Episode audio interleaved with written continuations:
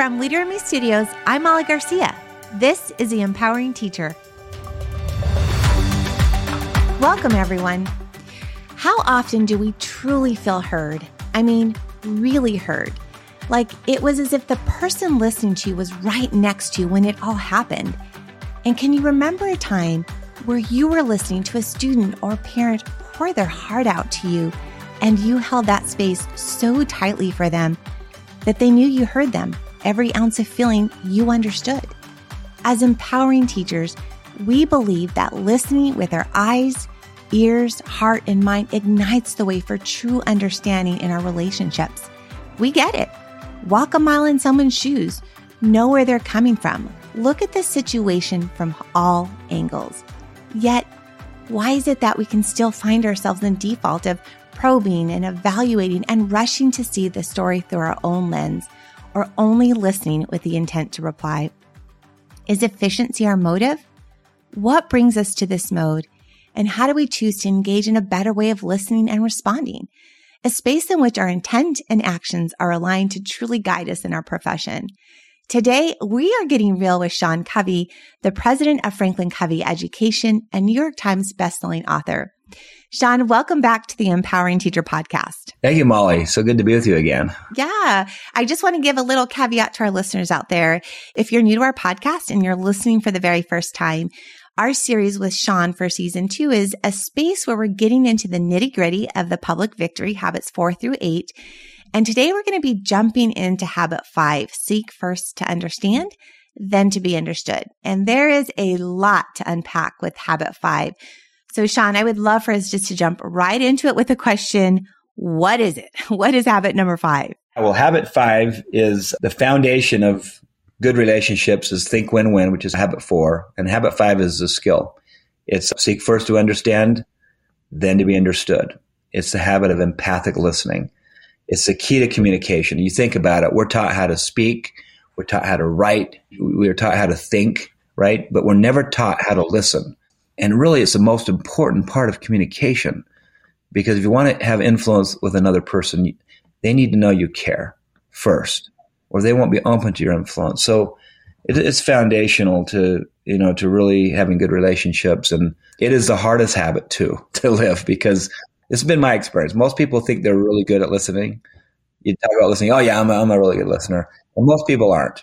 and it's, and it's important to have good intent and the skill both to be a good listener because your intent is like the big iceberg underneath the water you don't see. And the skill is what you see at the top, but you need both to be an effective listener. Sean, that was such a drop the mic moment when you were talking about that we teach thinking. We teach very specific skills and strategies in school. However, you made me think back and I wondered if our listeners are feeling the same thing when you said that we don't teach people how to listen. Like that was powerful to me to really think about. It's a skill that we have to practice and really lean into and, and have direct explicit instruction on it as well. I never thought about that. That was great insight. Absolutely. And you don't see it in um, our talk shows today. No. right? There's no listening going on. It's just, re- you know, preparing your next response while the person's talking. oh, well, here's the thing. We know that true listening matters. And, and we definitely believe that as educators. I'm going to lean into this question. Why does the ability to listen fly out of the window when we're with people we care about? Or, you know, even as we're sitting in our PLCs or our IEP meeting, why is it so hard? It's just hard to listen just because it's just natural to be full of ourselves. our own heads. I'm not saying that like, you know, we're full of ourselves, like we're really arrogant. Yeah, we're, just, yeah. we're just naturally in our own paradigms all the yeah. time. And it's hard to say, I've got to leave my shoes and stand in their shoes. It's not intuitive and you got to work at it. So a lot of times, you know, people are talking and, and we're filtering everything through our own lenses and through our own paradigms. And that's why we have, there's lots of bad listening styles that are typical, right? It's things like pretend listening. And we've all experienced that where, uh huh, yeah, uh huh, yeah, I know what you're talking about just spacing out. You're not listening at all. selective listening. You're listening to things that you want to hear and you pick up on something. You know, they're talking about some deep issue and they mention the word Olympics and then you go off on, yeah, I remember the 2002 Olympics. Do you remember when, right? Or self centered listening, which is just kind of, again, you're just interpreting everything from your own perspective. That's why it's hard because we're kind of into our own minds most of the time. And it takes some real effort to say, I'm going to really try to stand in your shoes for a minute. Yeah. And that takes like an intentional space because when you describe those other ways, which I feel like we're all guilty of living in for a moment in time, is that tends to go for efficiency. And what I'm hearing you say is that habit five is really about the effectiveness of the relationship and listening to the other person. Absolutely. The skill, I mean, in a nutshell, you got to have good intent, which is okay, I have no agenda. I don't want to give you my biography. I don't want to tell you. And as parents, parents sometimes can be the worst listeners because we'll go into, yeah, I understand, honey. I understand why school's hard for you right now. You don't feel like going and you're, you don't feel like trying hard. I remember when I was in seventh grade too, and I had to, you know what I mean? And they just check out as soon as you go to your own biography. So we've got to, especially as parents, we've got to really work at it. yeah, work at it is what the key word I'm hearing. You mentioned, Sean, just earlier, you said we live in our own paradigms that sometimes those can get in the way. Can you say more about that? Sure. If you don't mind, I'll, I'll tell you a quick story. Okay. So I was a football player in college and it was a big part of my life. And then my career ended. I played for Division One university and I wanted to make it into the pros and I was on track and then I hurt my knee and it ended everything. And so it's kind of a hard ending, you know, to something I spent most of my life preparing for at that point. And then I got married and my wife and I have a son, our first child. And I thought, okay, man, I can, all my unfulfilled dreams can be fulfilled through him now. and so again, I was into my own head and I raised him to be a quarterback and I, he was really good. And I, I coached him in third, fourth, fifth, sixth, seventh, eighth. I spent hundreds, thousands of hours coaching him, right? To be a great quarterback. And then I remember he came to me before his uh, eighth grade year and he said, it was the summer, and he said, Dad, I don't think I want to play football next year. And I said, Are you serious? how could you possibly? Do you know how much time I've spent training you? and that didn't seem to persuade him. And then I made him feel guilty and I said, So you just want to throw away this great talent you have, do you? Mm-hmm. What a waste. I was just so into, my own head and into my own paradigm and my needs. I wasn't listening. And I, I was honestly at work a few days later after this incident, and we were designing a course on empathic listening. when I it hit me, what what am I doing?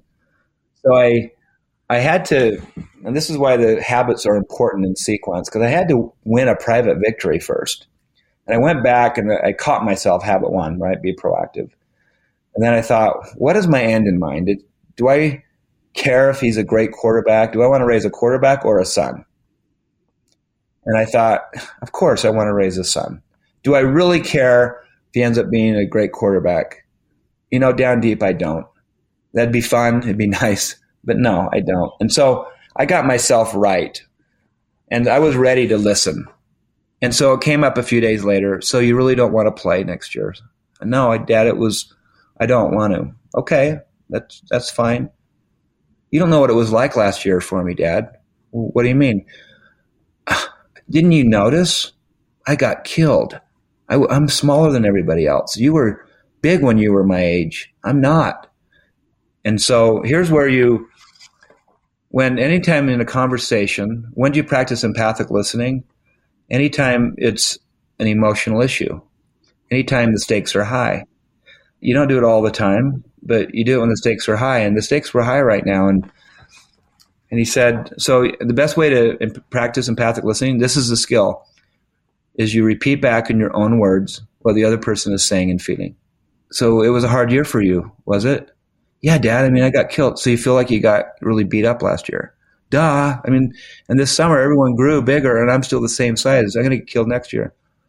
So you feel like it's going to be a hard year next year physically. Is that right? Yeah, dad. And, and you feel like I don't understand because I was big when I was in your grade, big for my age. and you're not. Is that right? Exactly, Dad. That's exactly. And you, you'd never understand what it's like. So this went on for like 10 minutes.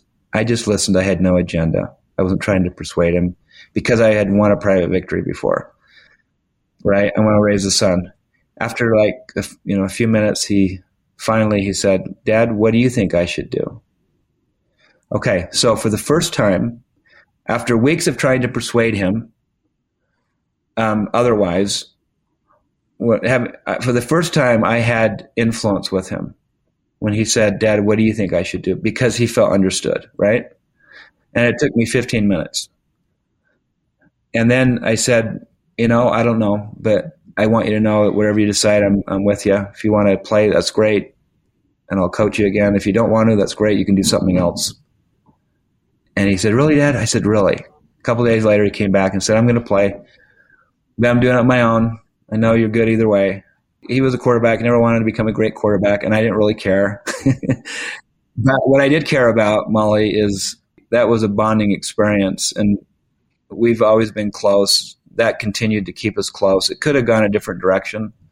And, you know, today he comes to me all the time and asks for my opinion on things. And we have high influence with each other. But I was full of my own paradigms in my own head. We often are. We have our own agendas. We have deep seated issues in the past playing out all the time. And we've got to just prepare ourselves and say, I, I really want to listen on this issue and understand you. I have no agenda. I just want to understand. This is why we're calling this episode Getting Real with Sean. I, this is such a great example for all of us, for our listeners. I heard you like close a connection gap for us that you leaned into the private victory to have the end result with working with habit five. And, and it's such a beautiful example of how they are interwoven. We don't work with the habits in isolation and such a real example that we can all relate to and the journey that you went through to get there. And it makes us, Sean, I want you to know as listeners, and we're hearing this, that as you're navigating through this, the journey that you went through helps us kind of process through some of those things. And, you know, even taking the example you gave us and relating it to one of the, I would, I'll tell you, this is probably the question I get most frequently in a seven habits workshop from both our principals and our teachers is do we use habit five all the time? I mean, what if someone asked me for my advice and you just talked about at the end of the conversation, your son asked you. But before that happened, a lot of listening took place. Yeah. And you don't use it all the time because, I mean, if someone comes up to you and, and says, Hey, I, I, need to go to the bathroom. You don't say, Hey, I can, if I understand you correctly, I can see you really need to go. Right. right right? But um, anytime the issue is important or jugular, you know, you, you just practice the skill. I want to understand you. I have good intent. I'm going to practice the skill. I'm going to repeat back what you say in your own words. So this happened a few years ago. My wife came to me and she said, "My mother's coming next Monday, and she's going to be with us for a week." I said, "Great." She goes, "Oh, you gave me that look."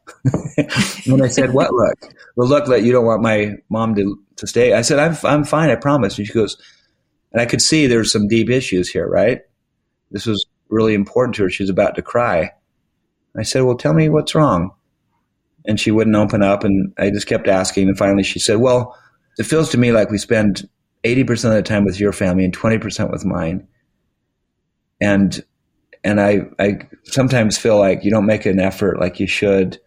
And I know your family is all around here and my family is not, and that's why we spend more time with yours. But and I just kept listening and listening. I could just tell this was a deep issue for her. She wanted she wanted to spend more time with her mom and her sisters, and she wanted me to make more of an effort. And I'm so glad I took time to listen because if I would have just quickly glossed over this, I would never opened up the real issue. Right? That she had for years felt like um, she was separated from her family too much, and so it really influenced me. I from that point forward, I really went out of my way to, you know, say, let's have a family reunion. Let's do it at our place. Let's, um, to, you know, to try to make it so that it felt like I was making an effort and cared, and which I did.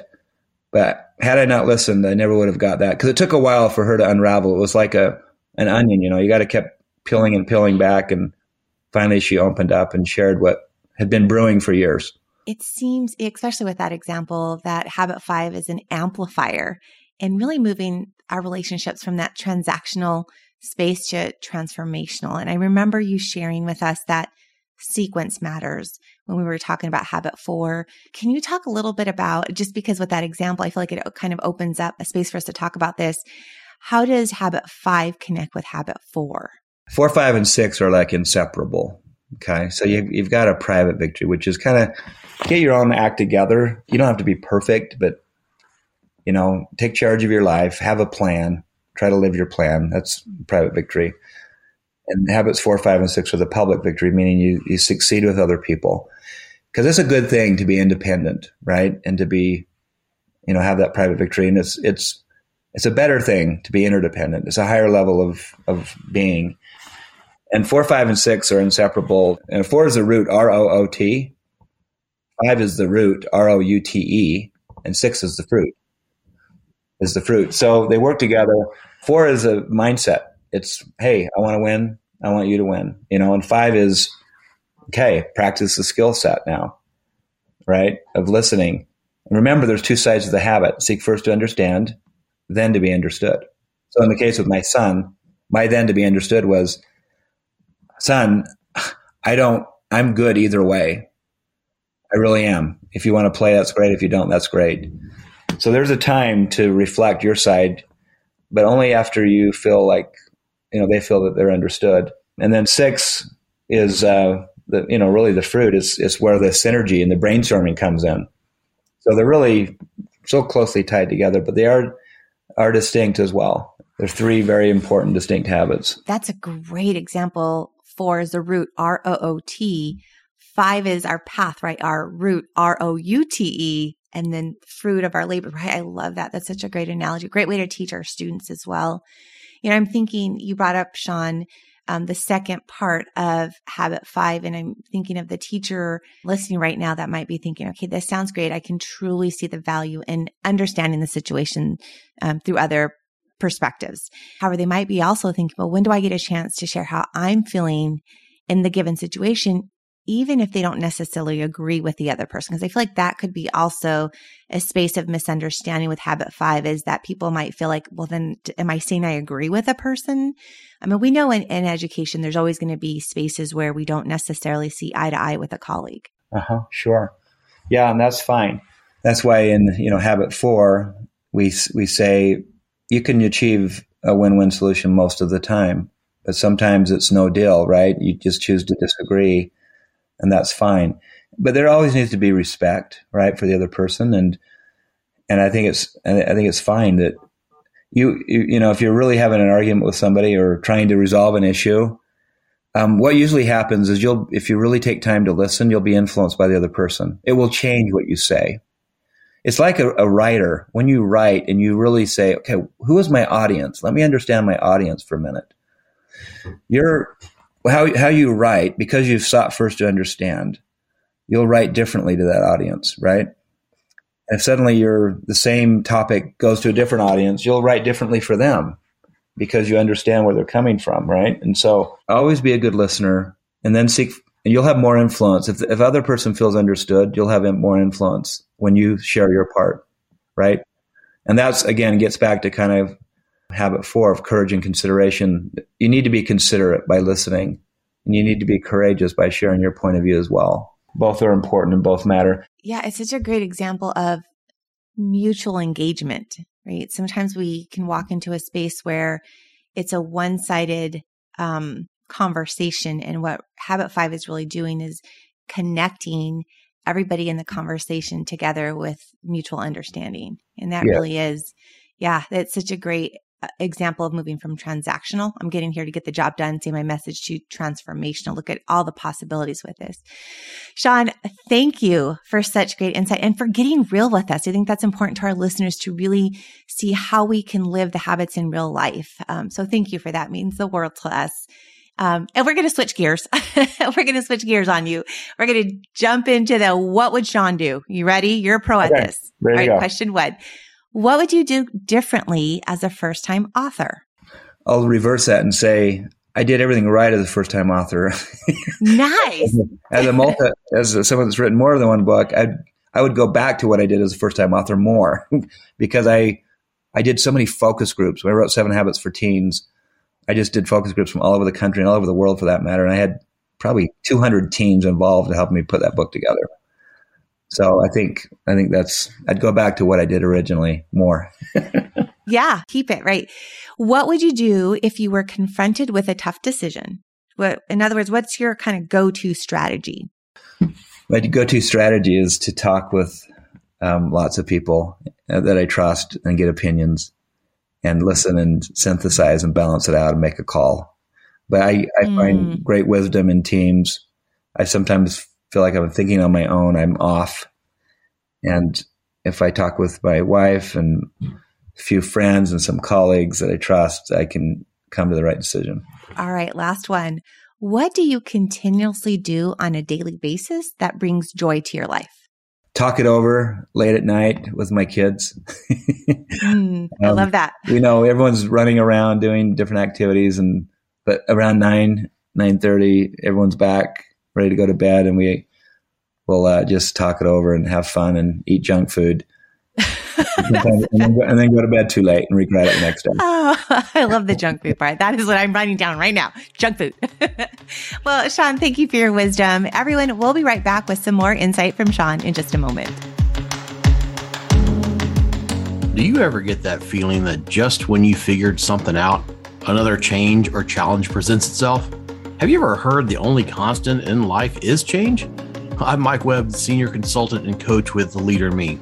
If you'd like a great resource to meet those challenges head on, simply type in change model into the search engine on leaderme.com. There you will see a host of resources just waiting to be implemented. Your new results are just around the corner. Welcome to the Paradigm Pause. Our episode today really unwraps our paradigm around authentically listening to others, shifting from listening with the intent to reply to knowing that if we empathically listen to others, we have greater influence. Sean reminds us just as with critical thinking skills or learning a new math concept, listening takes intentional focus and practice to get better.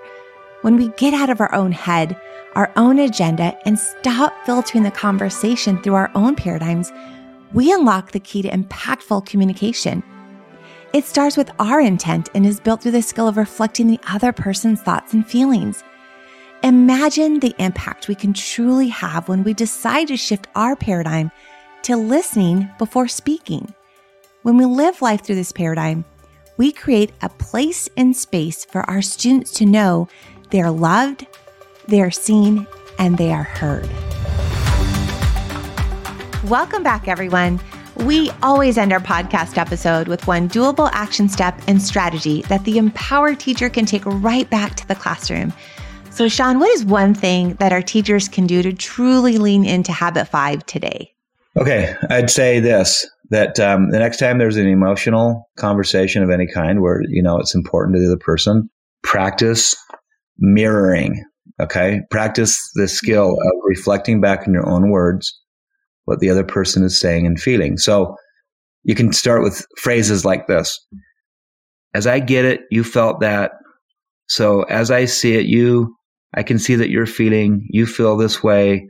So what you're saying is, so is this how you feel? You know, am I, am I capturing you correctly? Just watch, watch the power of that.